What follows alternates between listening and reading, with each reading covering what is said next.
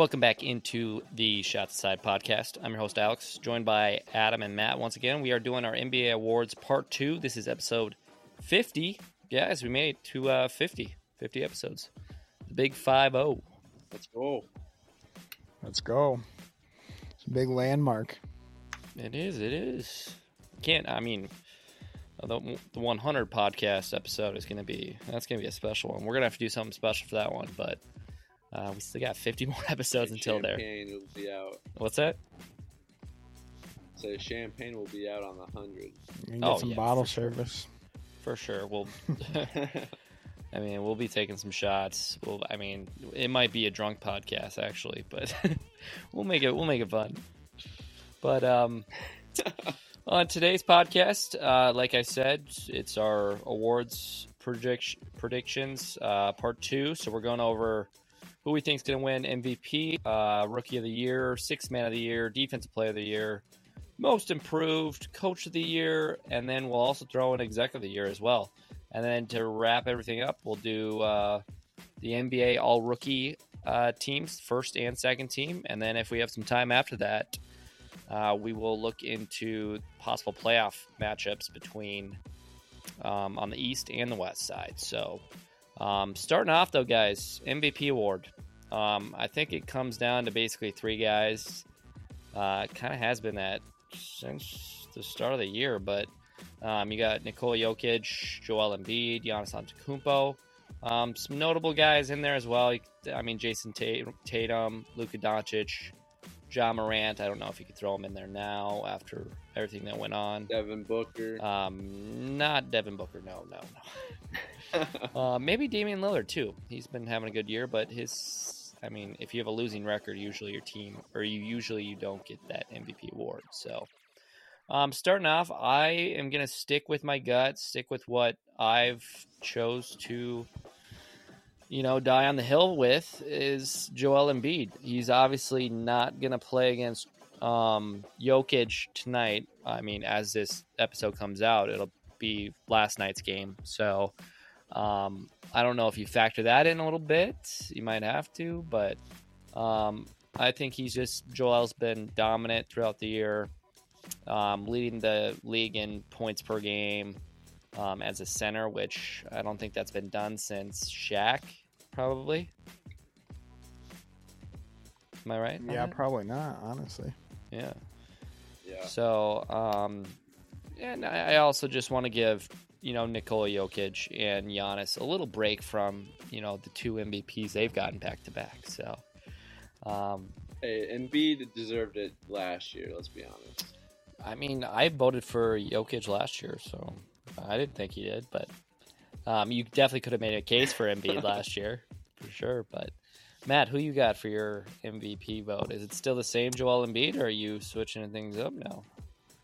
You know, I, I'm a classic uh, switch up guy to whoever's hottest, and Embiid is hot right now, but he's missing a game right now, and I'm gonna change mine to to Giannis because I feel like Giannis ha- has had just as good of a year. Has only played two less games. He's averaging 31 points a game, 11 boards, um, more assists, 5.6 assists. Actually, uh, averaging almost two more boards than Embiid too, which is pretty crazy. I feel like he just uh, is a little bit more versatile too, and his team is the number one team in the East. So uh, I'm gonna pull the little switch up, and I'll go with Giannis as my MVP, giving him his third, I believe.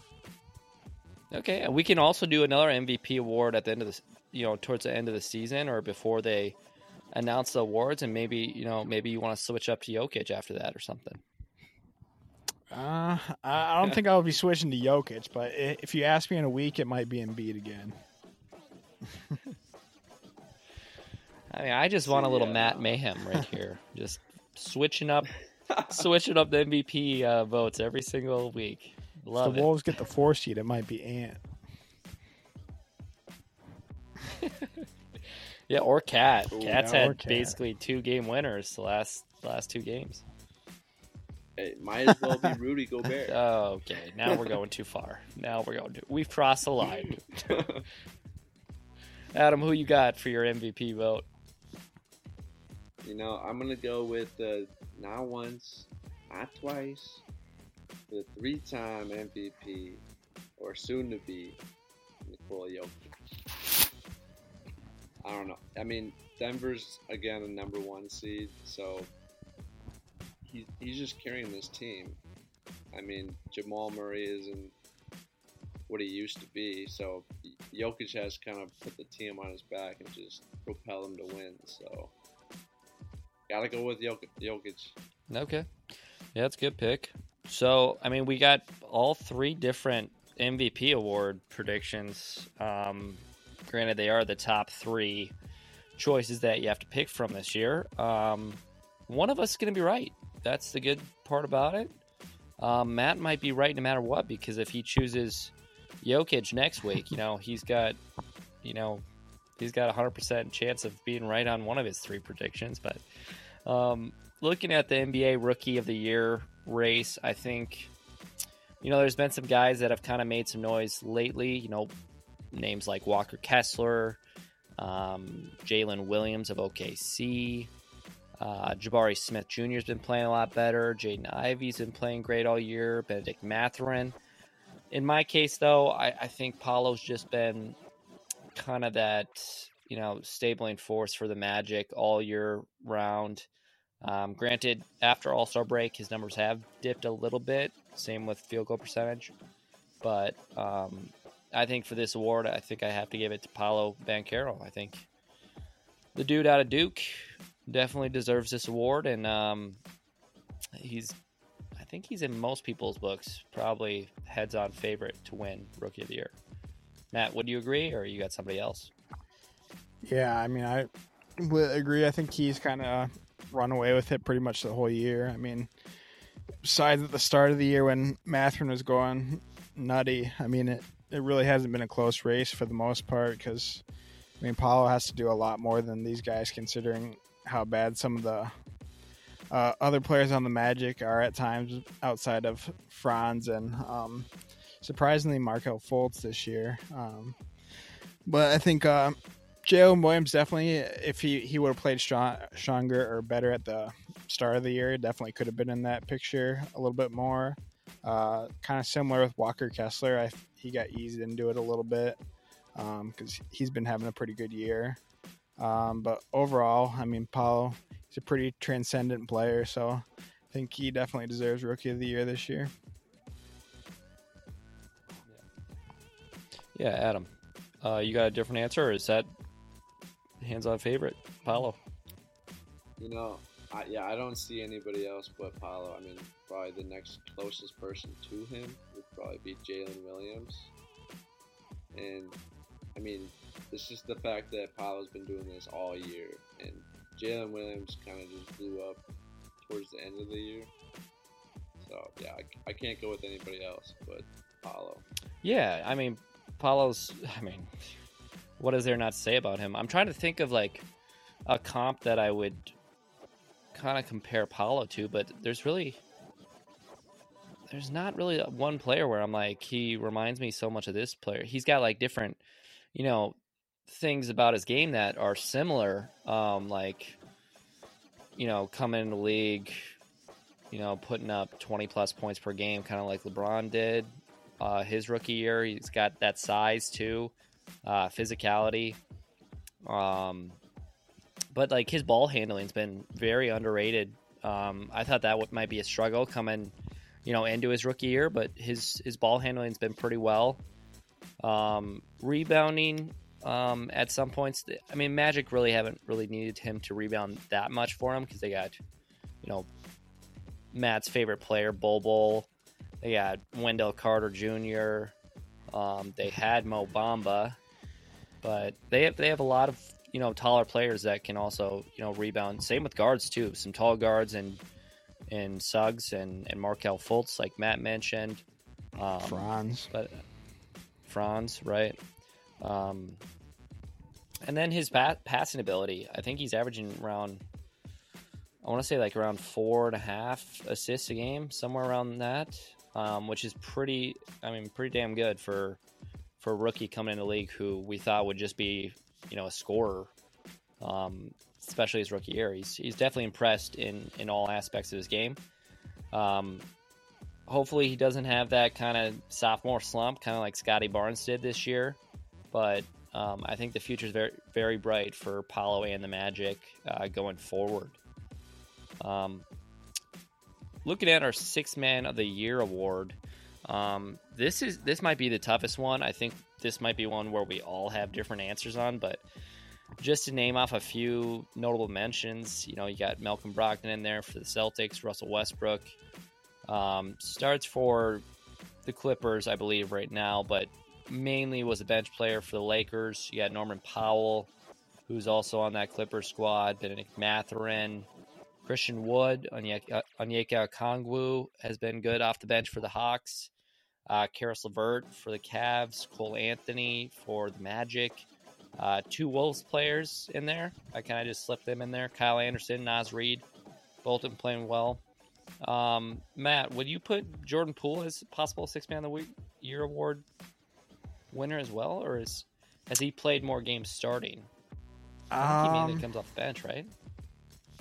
I thought he had been starting a little bit earlier this year when like Steph had been out. Um, let me check Right. how many games he started. I I didn't count him as a starter or as a bench guy, so I mean he would probably win it if he's considered a bench guy.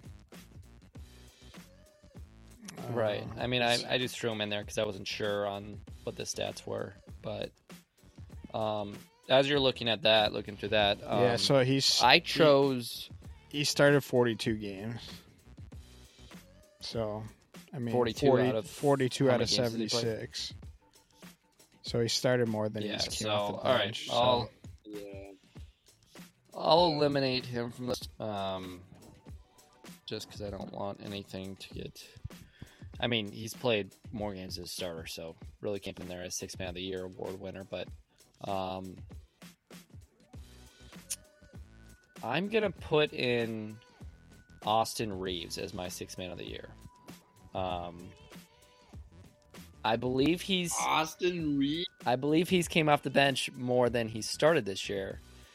And um, this second half, after the All Star game or All Star break, uh, I think he's just been phenomenal. Phenomenal at you know just being an off guard. He can be an on ball ball handling guard. Um, his shot looks pretty well off the pick and roll. Um, we know him as kind of a spot up shooter as well, so he can do that very well.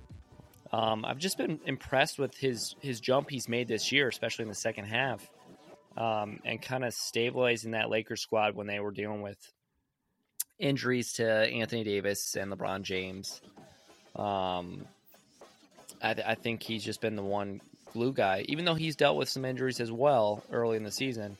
Uh, I think he's came came in and kind of, you know, I think he's looking for that that next contract, whether it's with the Lakers or not. Matt, who you got for your uh, six man of the year? Yeah, I mean he he was actually my my second choice, but I, I went with uh, Malcolm Brogdon. I feel like he's been a little bit more consistent than Reaves. He's has has a little better stats, and Celtics are just a better team than the Lakers are. So I feel like he's made a pretty pretty huge impact. I mean, they've really need him too with uh, Robert Williams missing a lot of time, and then uh, some various injuries to Tatum and um, Marcus Smart. Um, Jaylen Brown's been mostly healthy, but I mean, just overall, just what he gives them. He he hasn't started any games this year either, so um, that's kind of what you look for in a six man. I know you can start some games and still get it. Um, Austin Reaves just started starting a couple games ago. Um, I don't know if that'll stay or not, but either way, I, I think Malcolm, it will. I, th- I think Malcolm Brogdon deserves it. I think he's had like a lot bigger impact than maybe I would have even thought at the trade. I thought it was a good trade at the time, but I mean he's really helped them a lot this year, in my opinion. Yeah, he's also dealt with some some injuries in his past too. So um, I think this year he's been mostly healthy, which is nice to see for you know a Boston squad that's actually dealt with a bunch of injuries with Tatum and Robert Williams. Al Horford's missed some time at his age. Um, Marcus Smart, list goes on, but um, yeah, I love that pick with Brogdon. He would.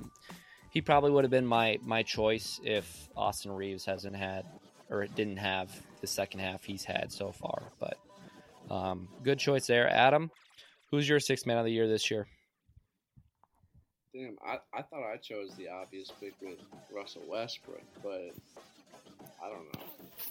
I mean, he, he had a he had a good season off the bench for the Lakers, and I mean, now he's yeah. on, I, on- my thing with Westbrook was I feel like he's had his best games with the Clippers, and he he started with the Clippers, so I, I view him more as a starter personally. But I definitely agree with that, though. I mean, Westbrook gets way more hate than he deserves. Yeah, maybe I'm that hater because, I mean, but I mean, Malcolm Brogdon like deserves it too because he, he's been having a good season too. yeah, I feel like Brogdon's contribute. I feel like Yeah. Brogdon. Alex is just a hater. No, I mean, I'm yes, I am in this in this case scenario. Yes, I am because I just feel like Brogdon and Reaves have contributed more to winning for their teams than Russell Westbrook has. I mean, they brought in Russell Westbrook for the Lakers, Oh. didn't work out. You know, he signs with the Clippers. Um, I had higher hopes for him for the Clippers just because, um, you know, their defense is better. He has he doesn't have to worry about playing you know lockdown defense, but I thought his passing ability, getting those stars star guys involved in Kawhi and Paul George would help. Um, and his numbers look pretty decent. If you pull up his numbers, he, his numbers are good. I think he's averaging around 16 or 17 points a game with like you know six or seven rebounds and assists, which is phenomenal.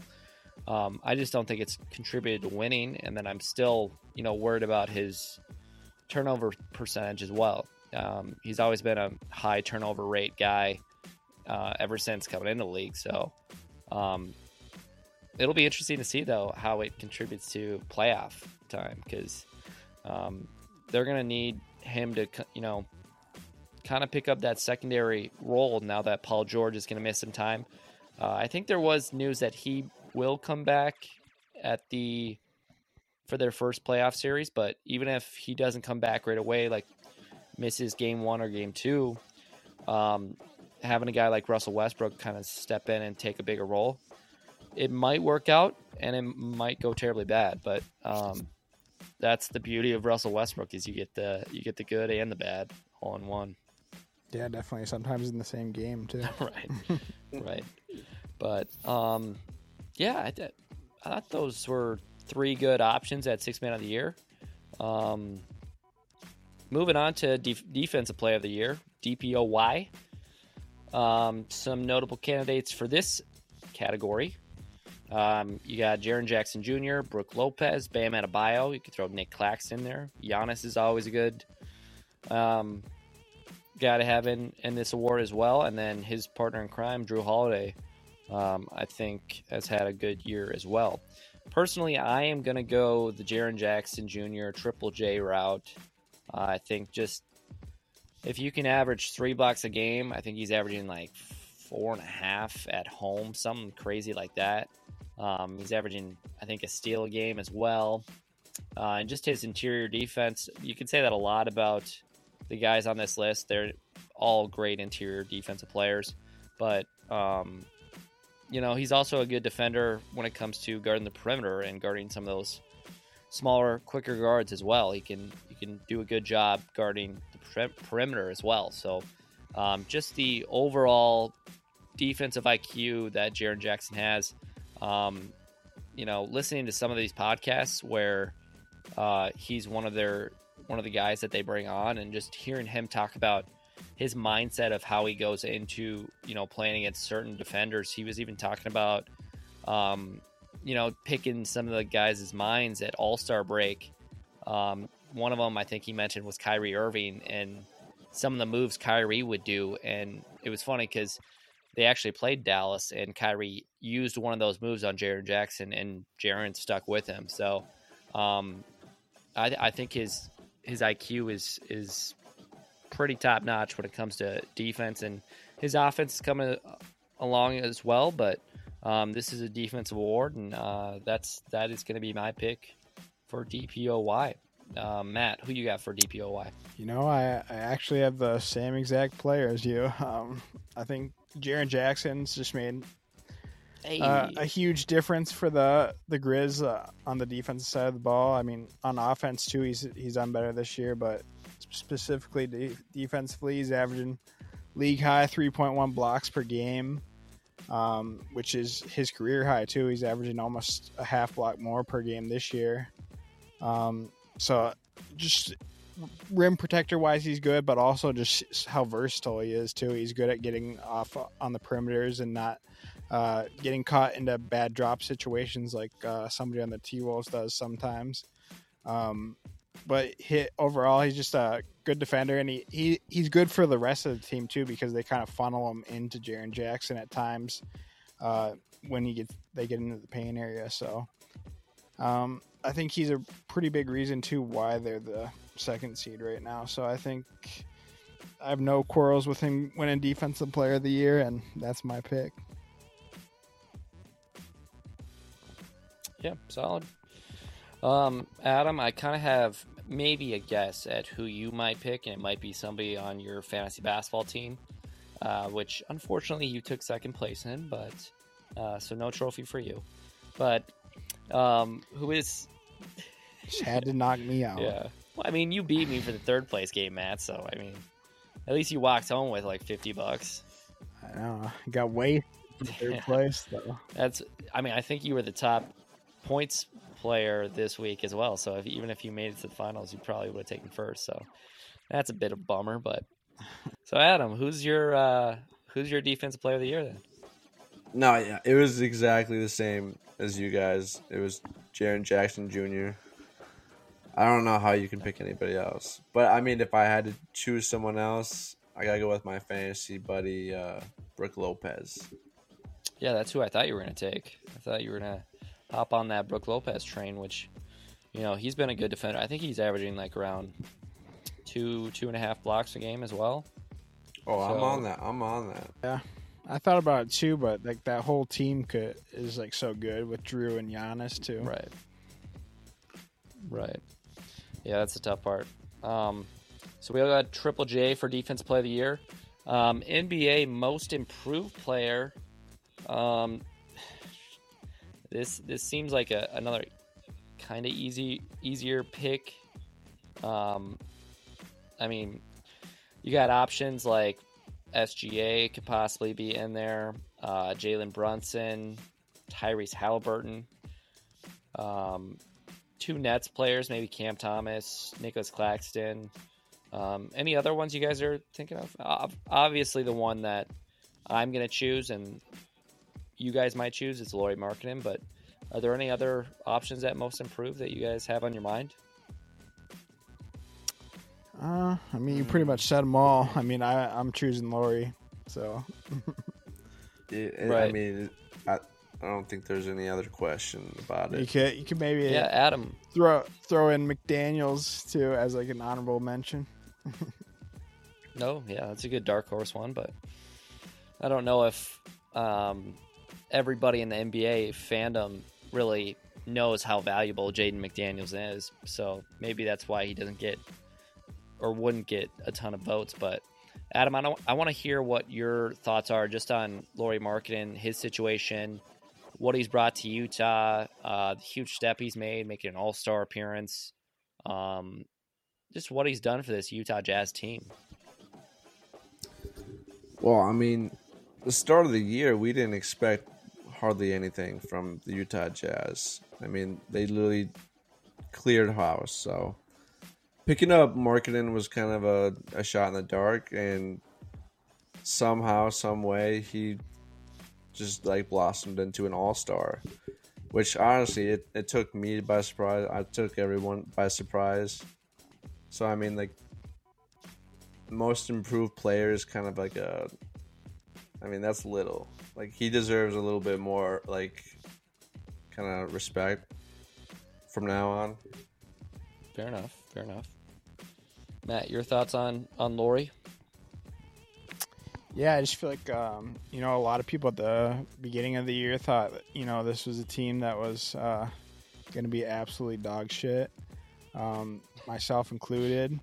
Um, but Yeah. they they ended up actually being quite the squad, and a big reason for that was Lauri, who uh, pretty much revived his career uh, to a certain extent. Because I mean, there's a lot of I mean, this was his third team now, um, and he didn't really have the best uh, go of things um, in in uh, Chicago and uh, Cleveland. He was a lot streakier, but now with the keys more in his hands, he's actually balled out this year, and he became an all star. Um, I don't know if he'll be the like long time like player there, um, but at least for this year, I think he was most improved. Yeah, definitely. Um, I mean, career numbers all around points, rebounds, even assists, field goal percentage. Um, I think is around there as well. But um, just all around, he's just been the bright spot. I know uh, we talked about in the in a previous podcast, but um, you know he's had two 40 plus point games recently as well. Um, granted, he is taking a lot more shots with this Utah Jazz team, which he kind of has to when, you know, I think going into the season, they probably thought Collin Sexton was probably going to be their second option. Um, he's been dealing with injuries. Um, same with Jordan Clarkson. He's been dealing with some injuries now, but Clarkson's been pretty efficient throughout the year for the Utah Jazz and probably a big key in, in why they were a playoff team before the All Star break. Um, and then moving on from Mike Conley, a good veteran who definitely helped out that squad, you know, to keep them on track for, you know, when they were doing well, not to slip into kind of a funk and get back to where we thought they were, which, you know, ended up happening um, as they traded away some players and, you know, trading away Malik Beasley, Vanderbilt, Mike Conley, uh, some key role players that they needed in their in their lineup. Um, definitely shows um, that they want to you know get some players in the draft. They're kind of looking at next year, the next you know year to two to three to four years, uh, and then see what you can build around Lauri Markkanen. And um, worst case scenario, you can get a bigger trade for Lauri Markkanen, bring in more draft capital. Be you know I could see them doing and they kind of are kind of doing what OKC did with Sam Presti and just bring in all that draft capital and um, who knows you might hit on a on a player like Kevin Durant, Russell Westbrook, James Harden, on and on all the you know draft capital that OKC's brought in. So um, definitely a lot of things to uh, to look forward to if you're a Utah Jazz fan uh, this year. Uh, maybe not second half of the season, but uh, first half of the season was definitely a bright spot. Um, moving on to Coach of the Year, though. Um, notable mentions for Coach of the Year uh, Joe Mazzulla for Boston, Mike Brown for Sacramento, Michael Malone, Denver Nuggets coach, Taylor Jenkins, Memphis, Doc Rivers, Philadelphia, and then I, I threw in uh, Mark uh, Daigneault. Uh, I think that's maybe I'm butchering that name. Did you just say name. Doc Rivers? Yeah. Doc, you think Doc Rivers deserves to be coach of the year? No, I just because Philly's having a good Doc year. Rivers. I, Yeah, I mean, it's usually how. Well, right, but I throw him in there just because uh, last few seasons it hasn't looked that pretty, and this year it's looking a lot better. So maybe it's the additions they've made. Who knows? Um, but the the guy I was mentioning, the OKC coach, Mark Daigneault, I, I'm probably butchering that, but yeah, I, I, I um, I think he's done a great job just with Shai and his improvement, and then bringing along some of these rookies and getting them in there, like Jalen Williams, the other Jalen Williams from Arkansas. Um, you know, they might be a playoff team this year, and nobody would have thought, kind of like the Utah Jazz situation, nobody thought OKC would be even close to a playoff situation. But with how you know close everything is in the West, it's you know they've lost a couple games recently, but a chance to possibly be you know in that play-in situation. For me, though, coach of the year, I'm gonna have to go with Mike Brown, coach of the Sacramento Kings. Um, I'm raising the beam on this one. I just think everything that Mike Brown's been doing for this team, um, you know, ending that 16 year drought of making the playoffs. You know, the improvements from De'Aaron Fox, and especially in the fourth quarter. All the role players they've used Kevin Huerter, Malik Monk, um, their rookie Keegan Murray has, has shown bright spots. Uh, we'll talk about that a little bit later in our defensive teams, but um, just that's done as from a coaching standpoint has um, really turned around this city and and guys, and they could be a scary team to uh, to face in the Western Conference. Um, Matt, who you got for your NBA Coach of the Year? Yeah, you know, I actually did the same exact thing. Mike Brown. I think uh, Okay. not a lot of people. Ha- I mean, had them at maybe even making the play in. I mean, I, I know I didn't have them making the play in even. Um, and they really showed like m- much more improvement this year, aside from even just uh, like get drafting people. Like Keegan Murray's been pretty good this year, but um, Fox has just been a, an absolute closer this year, making big shots in the fourth quarter. I think he might even be one of the best fourth quarter players in the league this year. Um, and then uh, just running the offense through uh, uh, what's it, Sabonis has really been a- Saboner?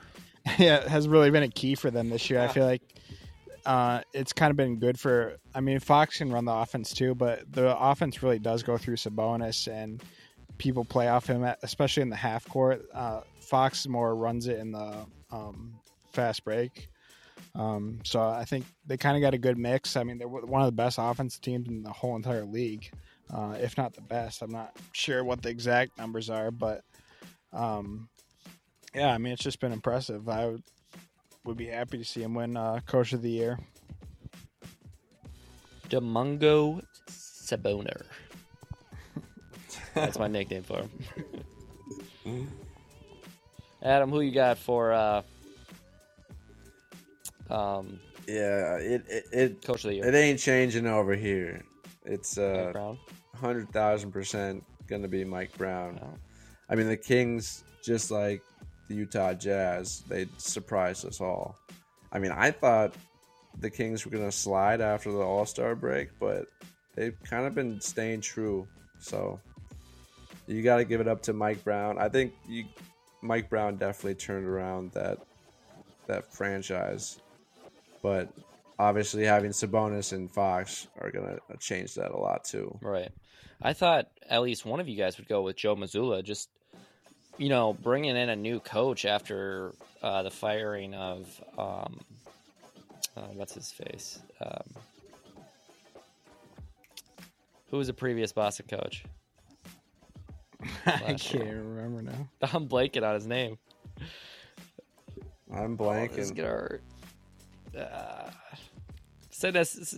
I mean, you don't have to put it in the comments, but you can if you want. You can spam it if you want, but um, we'll look it up afterwards and probably be ashamed that we couldn't think of his name. But um, yeah, I just think bringing in Joe Mazzulla, you know, he was an Oh, assistant coach last year. Up. Oh yeah, Ime. oh Ime yeah. Udoka. Yeah. So, you know, bringing in Joe Mazzulla, not bringing him in, but upgrading him to head coach and just, you know, he's gone through some rough patches and in some coaching situations where he maybe should have called a couple timeouts. Um, some weird lineups in there as well. Um, not playing Derrick White in the fourth quarter.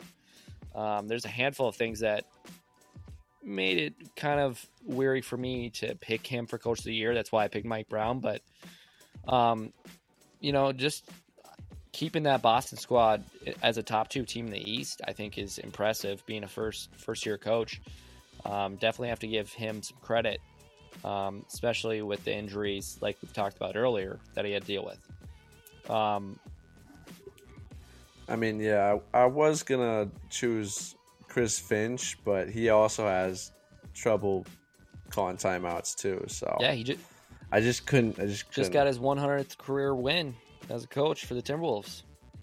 Big news. I think he's one. He's Hey. 199 or 98. So he's he's basically 500 as a coach. Um, I don't think he's in that coach of the year candidacy just because they do have a lot of talent on that Timberwolves squad, and it's kind of disappointing to see them hovering around that 500 mark. But um, yeah, you could, you could put him in contention, I guess. Oh no, Alex, I was I was Oh, joking. you were, okay. I was joking. you sounded serious. I, I couldn't tell. I couldn't tell at all. All right, and then oh god. let's no. move on to maybe you know the award that most people don't go over, but here on the Shots Aside channel, we like to get our execs some credit that's due. Uh, so NBA Exec of the Year, um, two that popped to mind for me is Koby Altman of the Cleveland Cavaliers, and then you got Danny Ainge of the Utah Jazz.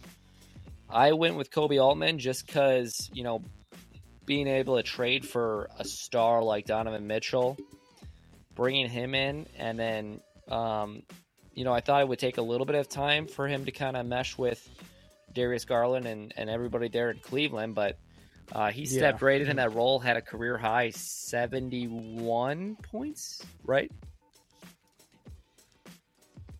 Yeah, yeah, 71 points. And, um, you know, they're four seed in the East, which, you know, maybe you could have seen it this year, but they still got a young squad. I didn't, I didn't think they would be necessarily fourth, especially with, you know, the Nets um, I think you know moving on from KD and Kyrie made a huge difference as well. But um, just you know being able to get that trade is is huge for Cleveland and uh, will make them a really tough out um, in that Eastern Conference. Might give a little bit of a scare to those top three teams. Who knows? Um, and Ainge, I think the trades that he continues to get wherever he is over and over again is just amazing. Um, the Timberwolves trade getting four, basically five first round picks if you throw in Walker Kessler, um, which is already looking great for the Utah Jazz, not so much for the Timberwolves. Um, and then also making a couple more trades to get more draft capital at the trade deadline.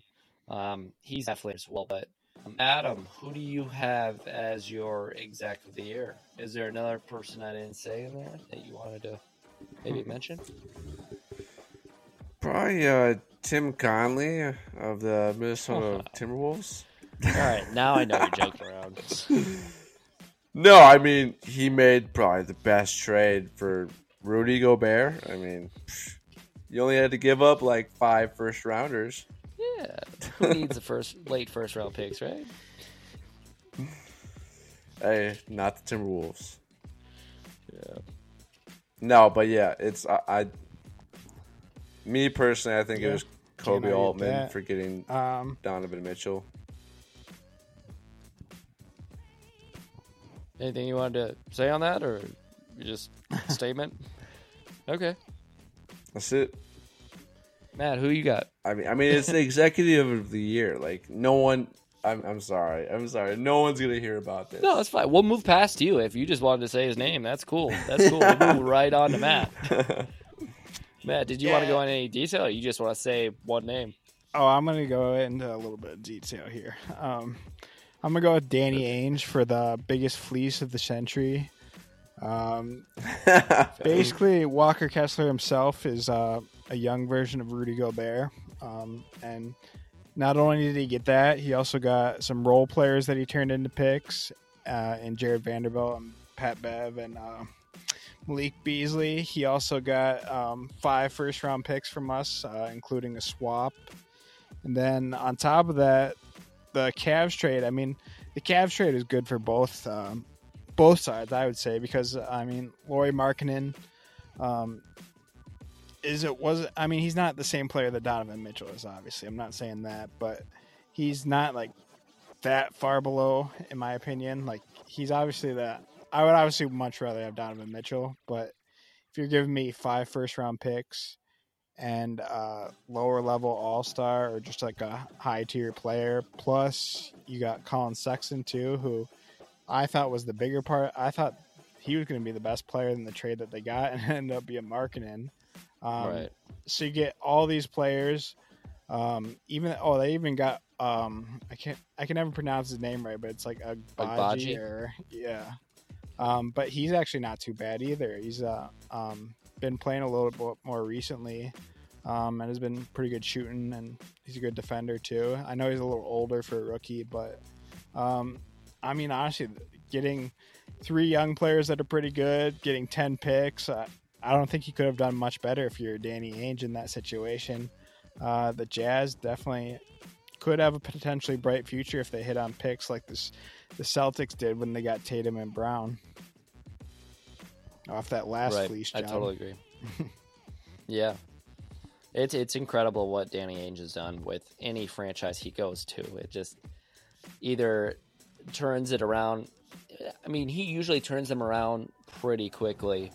Um, but I mean, you know, I, I, di- I definitely thought Adam would have more to say about his favorite award.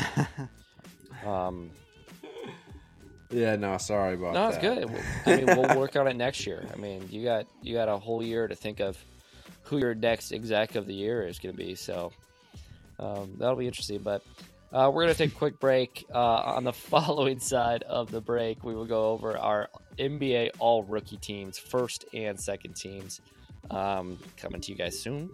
We'll be right back.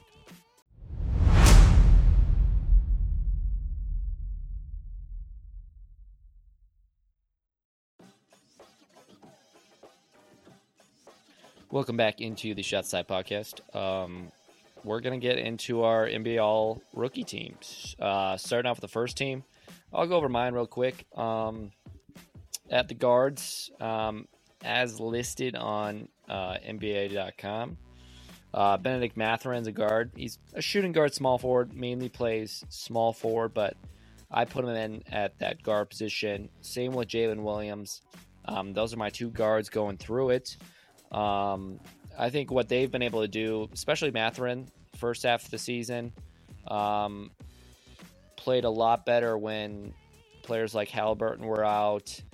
Um, got a lot of minutes, which I didn't think he would this rookie season, but he's been a bright spot, especially scoring the ball. Um, all aspects of the game, three point line, uh, mid range has looked solid. Uh, he could do a little bit better job of finishing at the rim, but we're talking about rookies here, so that'll come with time as as well. Uh, Jalen Williams, his second half has been, um, I mean, if you if you went to rookie of the year for just second half, he'd probably be my pick for rookie of the year. Um, if you're just looking at after the All Star break, just what he's been able to do with Shai, um, even without Shai, he's, I mean, I think he's been averaging something crazy around like 18 to 20. You know what Paolo was doing basically the first half of the season. Um, and then at my forwards positions, I got Paolo Banchero and Jabari Smith Jr. Um, Paolo's been, I mean, we, we, probably, you know, everybody's probably got him in his in their NBA All Rookie Team first team. Um, and then Jabari Smith, you know, started off really slow um, for the Rockets, was a little inconsistent. Um, kind of looked like he was struggling with the guards he was playing with, kind of like he did at Auburn as well. Um, but it's he's kind of turned it on recently in the second uh, half of the season, which you know kind of promoted him into the first team for me. Um, and then at center, I got Walker Kessler. Um, probably, you know, you can make a case as he's the second guy behind Paolo uh, for Rookie of the Year. Just what he's been able to do for that Utah Jazz as a rim protector, uh, shot blocker, uh, and then also being able to stay with some guards. Um, maybe not all the time, but he does he does a half decent job for a rookie, uh, especially early in his career. Um, Matt, who you got for your first team? Yeah, um, mostly the same. Um, I got for my guards, got the same guards, uh, Mathurin and Williams. Just Williams more in the second part of the year, like you said, and Mathurin more, more in the first part. But I mean, overall, they've been pretty good too. Um, then Banchero, I mean, he's my rookie of the year, so obvious choice there. Then I had Walker Kessler as my center, um, just a block machine. Um, and then Keegan Murray, I put as my f- other forward. Um, that's probably the most different. I just uh, I kind of snubbed Jade, Jaden Ivey from the first team just because I, I thought Murray deserved uh, to be on there for how good the Kings have been this year. He's shooting 41% from three, which is uh, the best out of all rookies. Um, so that's pretty impressive. And then uh, he's starting to get a little better defensively um, as the season goes on. And I think just being on a team that's actually like, um, you know, like contending in the standings, like I think for guys like Jalen Williams and Keegan Murray, I think it puts a lot more pressure on their shoulders because like when you're on a team that's absolutely terrible, you have time to grow more, um, and I think they they kind of have to be thrown into the fire, and, and they've kind of risen to that occasion at times, and I think uh, that's why he deserved it over uh, Ivey, in my opinion. But Yeah, you could say wouldn't argue about- with Ivey though. Yeah, you could say that about any like all the people that we had combined in our first team. Pretty much none of them besides Keegan Murray are actually playing meaningful minutes for a playoff contender. Uh, maybe you could say Jalen Williams if OKC slips in, but um, maybe Walker Kessler too. But I think Utah's pretty much out at this point. Um, but yeah, I think Keegan's been, you know, he's. I really debated on putting him in the first team. Um, he's shown a lot of lot of growth, a lot better than I thought he would have been. You know, I thought, you know, being a fourth round pick maybe was a little bit too high, especially with the guys behind him. But uh, he, he definitely proved me Fourth wrong. round pick. or f- fourth overall pick. Sorry. yeah. Thanks for the correction. Appreciate it. Adam, who you got for your first team? Yeah, my first team, I got Jalen Williams, uh, Jaden Ivey, Bennedict Mathurin, Paolo Banchero, and Walker Kessler. So, I mean, it wasn't all too different from your guys's, besides, like, you know, obviously I put in Jaden Ivey. But I think that he had a good chunk of the season where he played very well. And it's just kind of sad to see him on that Pistons team because pretty much from the get go, there was nothing going for the Pistons. So, I mean, Jaden I didn't really have much to, you know, he didn't have much help. Let's just say that.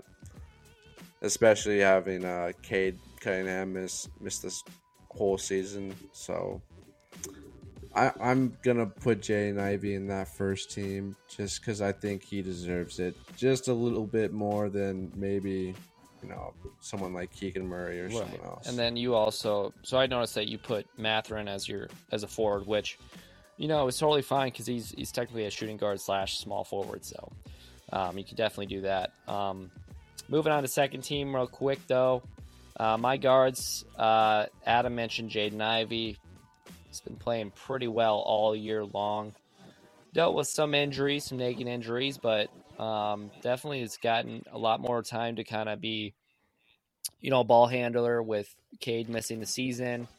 Um, his ability to find open passer or open uh, teammates with his passing, and then just his ability to just, you know, he reminds me a little bit of, um, like a knocked, a really knocked down Ja Morant, um, and kind of De'Aaron Fox, just with that speed that he has uh, to get coast to coast. Um, I think that's helped him a lot uh, definitely scoring th- his rookie year. Um, so that's why I, ha- I had him just a little bit down in my second team. Um, my other guard, I went with Shaedon Sharpe. Um, know, there's a, a little bit of a you know correlation to what I'm trying to do here. Is just you know I think a lot of the the players that I've picked have just kind of been players that have came on recently uh, in this after All Star break, and and Shaedon's definitely been one of those guys with, you know, Simons missing a lot of time, Damian Lillard missing some time, um, and then just you know he's had to work himself into a role because I think going into the year Portland had hopes of being a playoff contending team. That's not going to be in the works, so. Why not give your, your first round pick Shaedon Sharpe a little bit of time, which they are, and uh, it's definitely paying off he's definitely got that explosion that you like to see out of your guards. Um, I think he's only like six foot five, six foot six.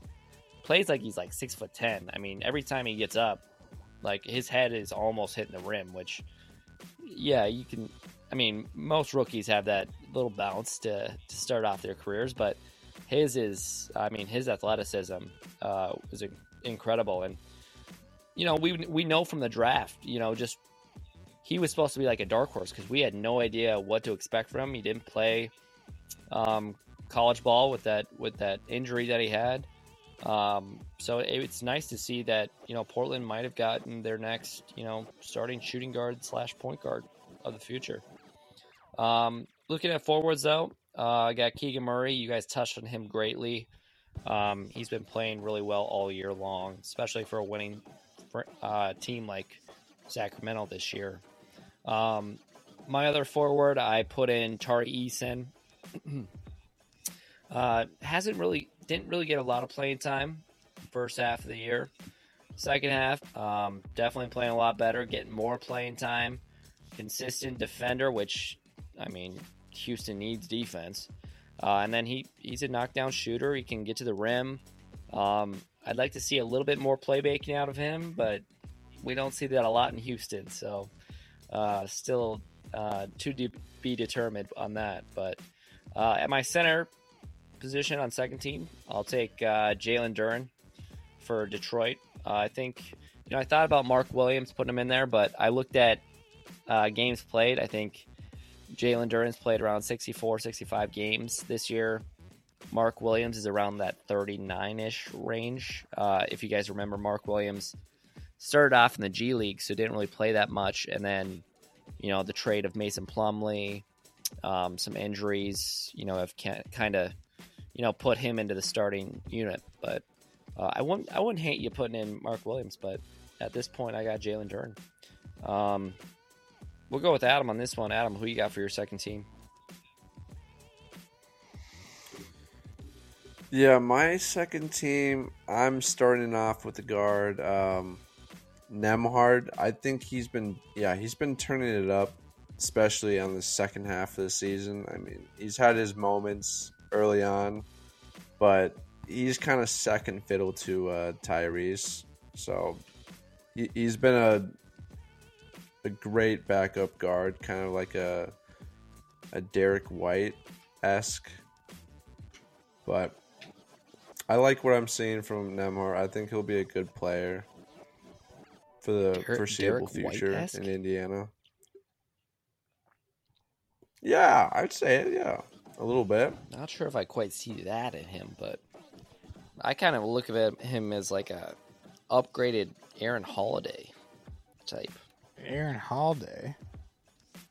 Aaron Holiday. Nembhard's six five. Yeah. What? Yeah. Isn't Aaron Holiday like six yeah. foot? So?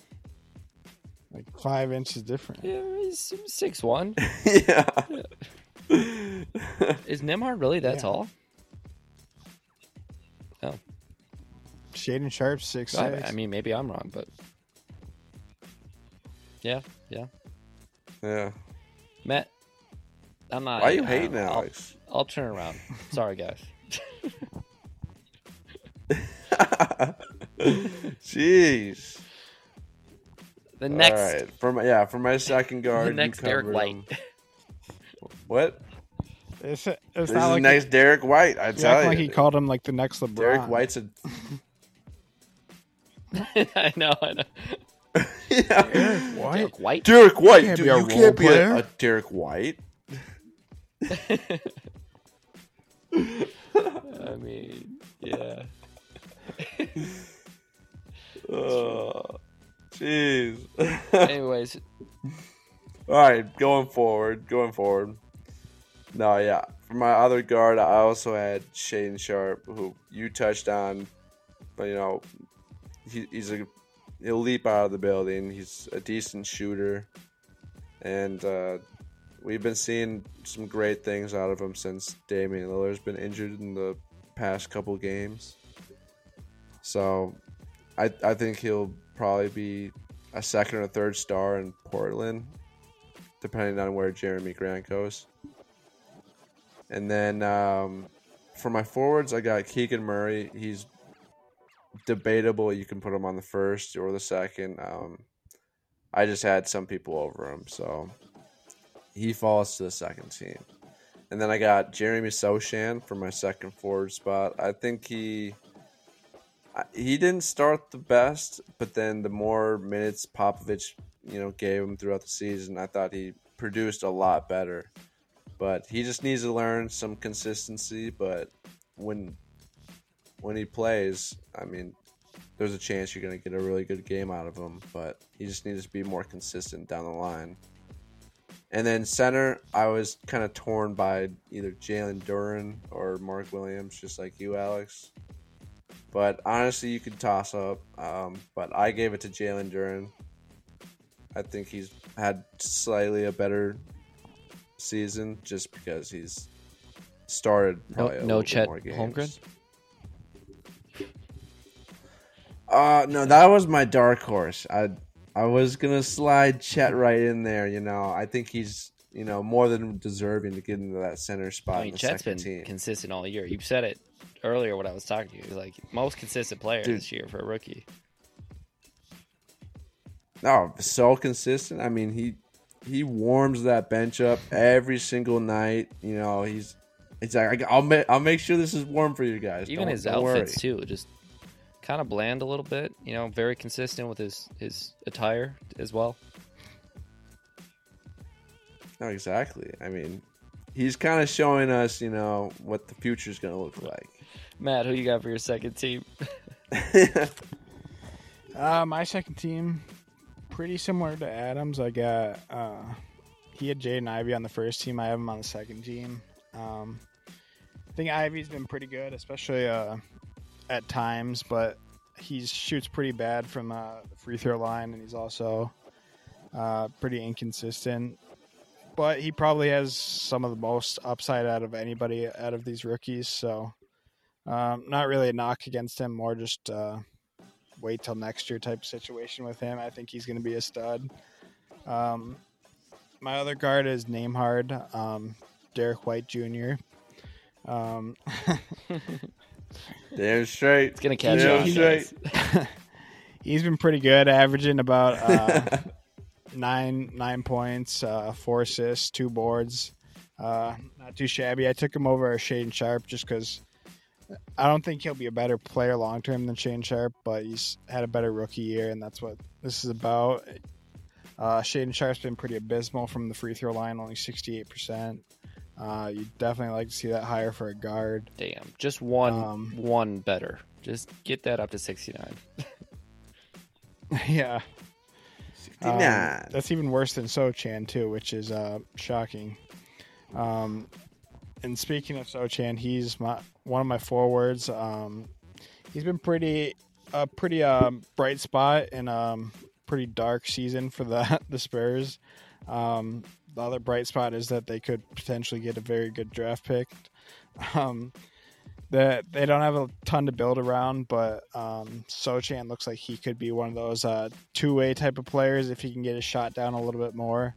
He's shooting um, only twenty four percent from three, so um, obviously you'd like to see that get to at least thirty percent. Hopefully, maybe even like twenty eight or twenty nine would be uh, an improvement.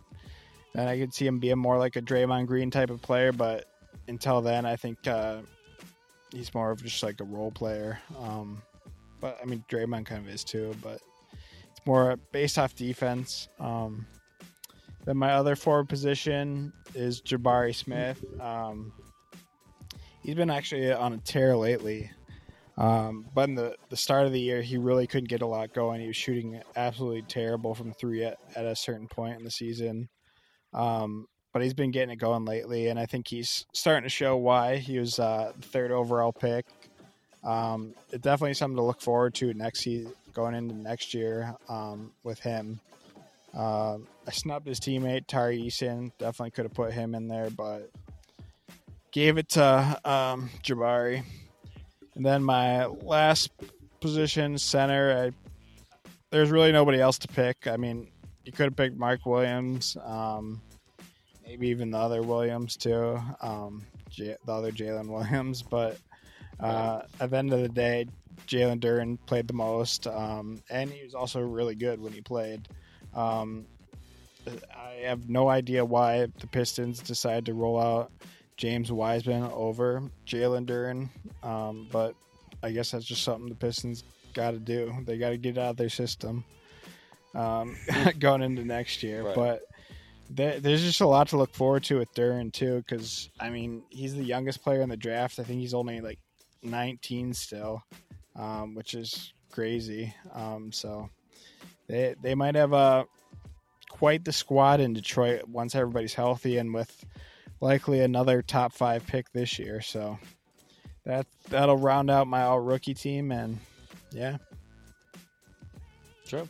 Yeah, I mean, You know, there there is one person that I, you know, believe probably should have made the team, and that would be uh, Johnny Davis. oh what a God. what a, what a year! What a year Adam, he's we had. just had like you know? 20 people turn off the podcast after you just said Johnny Davis. All of them Johnny who? Yeah. If you thought Who's Sochin Johnny? was a bad shooter, Johnny Davis shooting twenty three percent from three.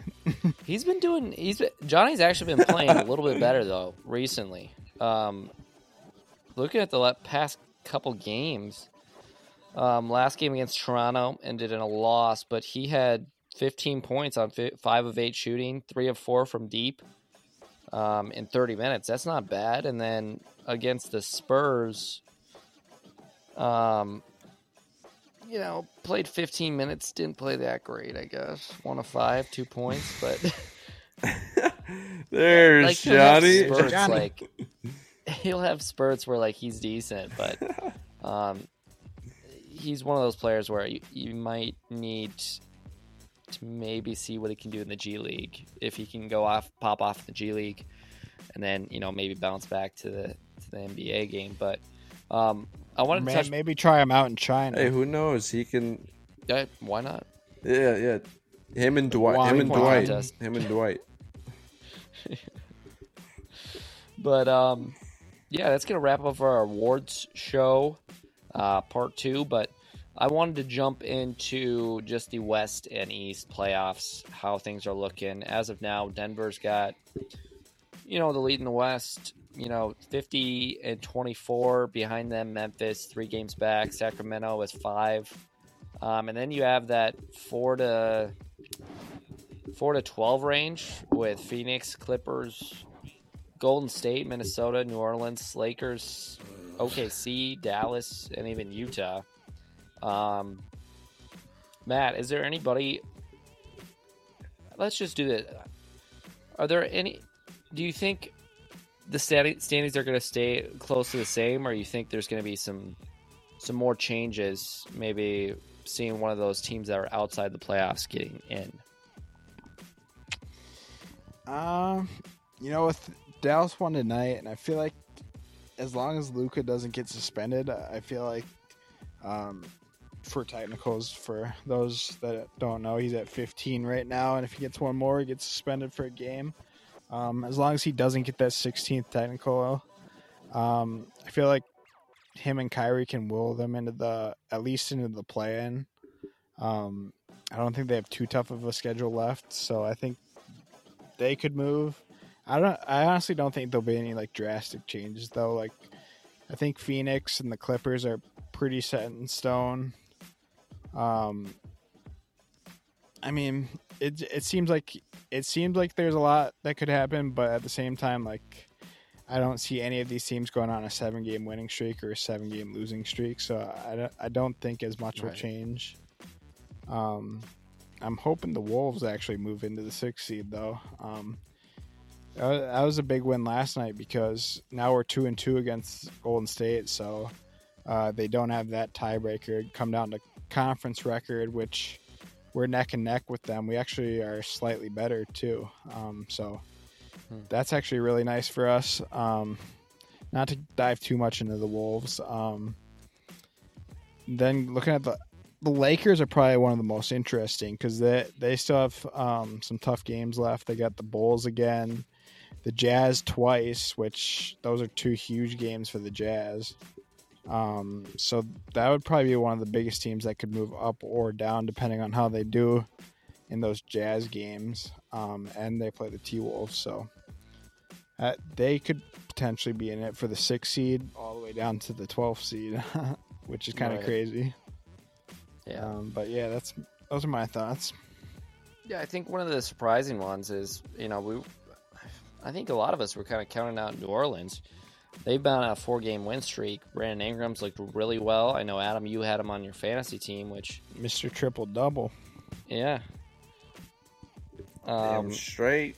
Pelicans are 37 37 right now. They're holding down that eighth spot right now behind Minnesota. Um, you know, Minnesota's got a key, key game tonight uh, as we're, I mean, it just started. No Karl-Anthony Towns playing against the Kings. Um, so if they drop that game, you know, that's big for New Orleans, Lakers, um, even Dallas and OKC. But um, I, I want to touch base on Phoenix with you, Adam, real quick. Um, what are you seeing out of this Phoenix squad, and do you think that they can make a possible push um, come playoff time? And is it going to be around the fact of KD coming back? You see, I I I still believe that they can get to at least like a a three seed, but they kind of have to go on a stretch, and they have to hope that the Kings lose some games. But honestly, I like where they're at at the four four seed. I think that's a safe spot for them. I I think either way, whoever they play at the four seed that I mean that'll be an easy matchup for the first round. Right. Yeah. Uh, moving on to the East real quick uh, before we ra- wrap this show up, but um, you know the top three seeds, uh, actually top four seeds, have all locked in a playoff spot in Milwaukee, Boston, Philly, and Cleveland. Um, I'm lo- I'm looking at the New York, the five through. I mean, uh, playoffs is pretty much set in the Eastern Conference as you know. Washington's about three and a half games back of 10 spot of Chicago. Um, things could get interesting though between that five and 10 seed in position wise. Um, personally, Matt, is there anybody out of that top three that you do not want to see first round? Um, yeah, I mean, I, I honestly wouldn't want to see any of the top three in the first round. Um, I think they're all pretty solid teams up and down. Um, I mean, probably the one I least would like to see would be the Bucks, just because they probably have the best all-around defense. Just because they, I mean, with three guys that could potentially be on the all defensive first team, um, that's a tough matchup. A lot of size. Um, but I mean, I, I definitely wouldn't, want to see. I'd probably want to see Philly the most, just because um, Harden has kind of been injured a little bit lately. Um, not sure if that's more just like a rest type of thing, or if it's an actual injury. Um, but they've also choked a lot in the playoffs, so that's probably who I'd want to play the most, even though they're they're pretty good. Um, yeah, I mean, for me, the most surprising thing about the Eastern Conference was, was probably the Heat. Um, they had a nice chance this weekend to kind of push up more in the standings, and then they got absolutely slaughtered by the Nets, uh, which I wasn't expecting at all. They lost by 29. Um, so that was pretty crazy to see. Um, but yeah, I'd say the Heat are probably the team to look out for the most because um, they're kind of a hot and cold team. Right. Yeah, I, I definitely thought that Miami would take over that sixth spot, um, maybe even the fifth. But they're they're an up and down team, and honestly, I don't know what I expect from them. But come playoff time, like they've proven, they got proven players on the team. I mean, you know, I know Kyle Lowry's come off the bench, but he's a proven winner. Um, Jimmy Butler's a proven winner. Bam Adebayo has shown his versatility as a top five candidate for defensive player of the year, as well as you know Jimmy Butler's always in that conversation as well. But um, I think Miami. If I'm if I'm Boston right now and I have to play Miami first round, that's a tough matchup that I wouldn't want any part of. Granted, you know you gotta you gotta play who you play on the schedule or on the playoff schedule. So um, those top three teams, I've I've no questions on whether or not they're gonna make it past first round. Um, I think it's pretty much a lock. But um, Adam, is there any team in that Eastern Conference that you're kind of looking at to maybe jump in the standings going forward? Honestly, I'm just surprised that Brooklyn is at, still at the sixth spot. I thought they would have almost been dropping out by now. But um, I, have said it before, and I've said it. I'll say it again. I, think the actually no, the Knicks are just gonna stay where they're at. So I mean, there's not really much going on in the yeah, East. it's pretty much set in stone, honestly. Uh, a lot different in the Western Conference, but uh, we will have another podcast coming out probably end of the week, you know, maybe Friday or Saturday, Sunday possibly. Um, so stay tuned for that. As always, follow us on our uh, social media platforms Twitter, Instagram, Facebook, and TikTok at Shots Aside. Um, like and follow if you enjoyed the content. And um, yeah, I mean, thank you guys for for joining and um, Matt and Adam, my guests. Thank you guys for the great content you guys gave today. Really appreciate it. And until next time, Oh yeah. peace. Peace. Peace. Oh, yeah, if you're if you're s- That was a if they're one. still That was good listening, I would have. Damn it, it was a little loud, guys.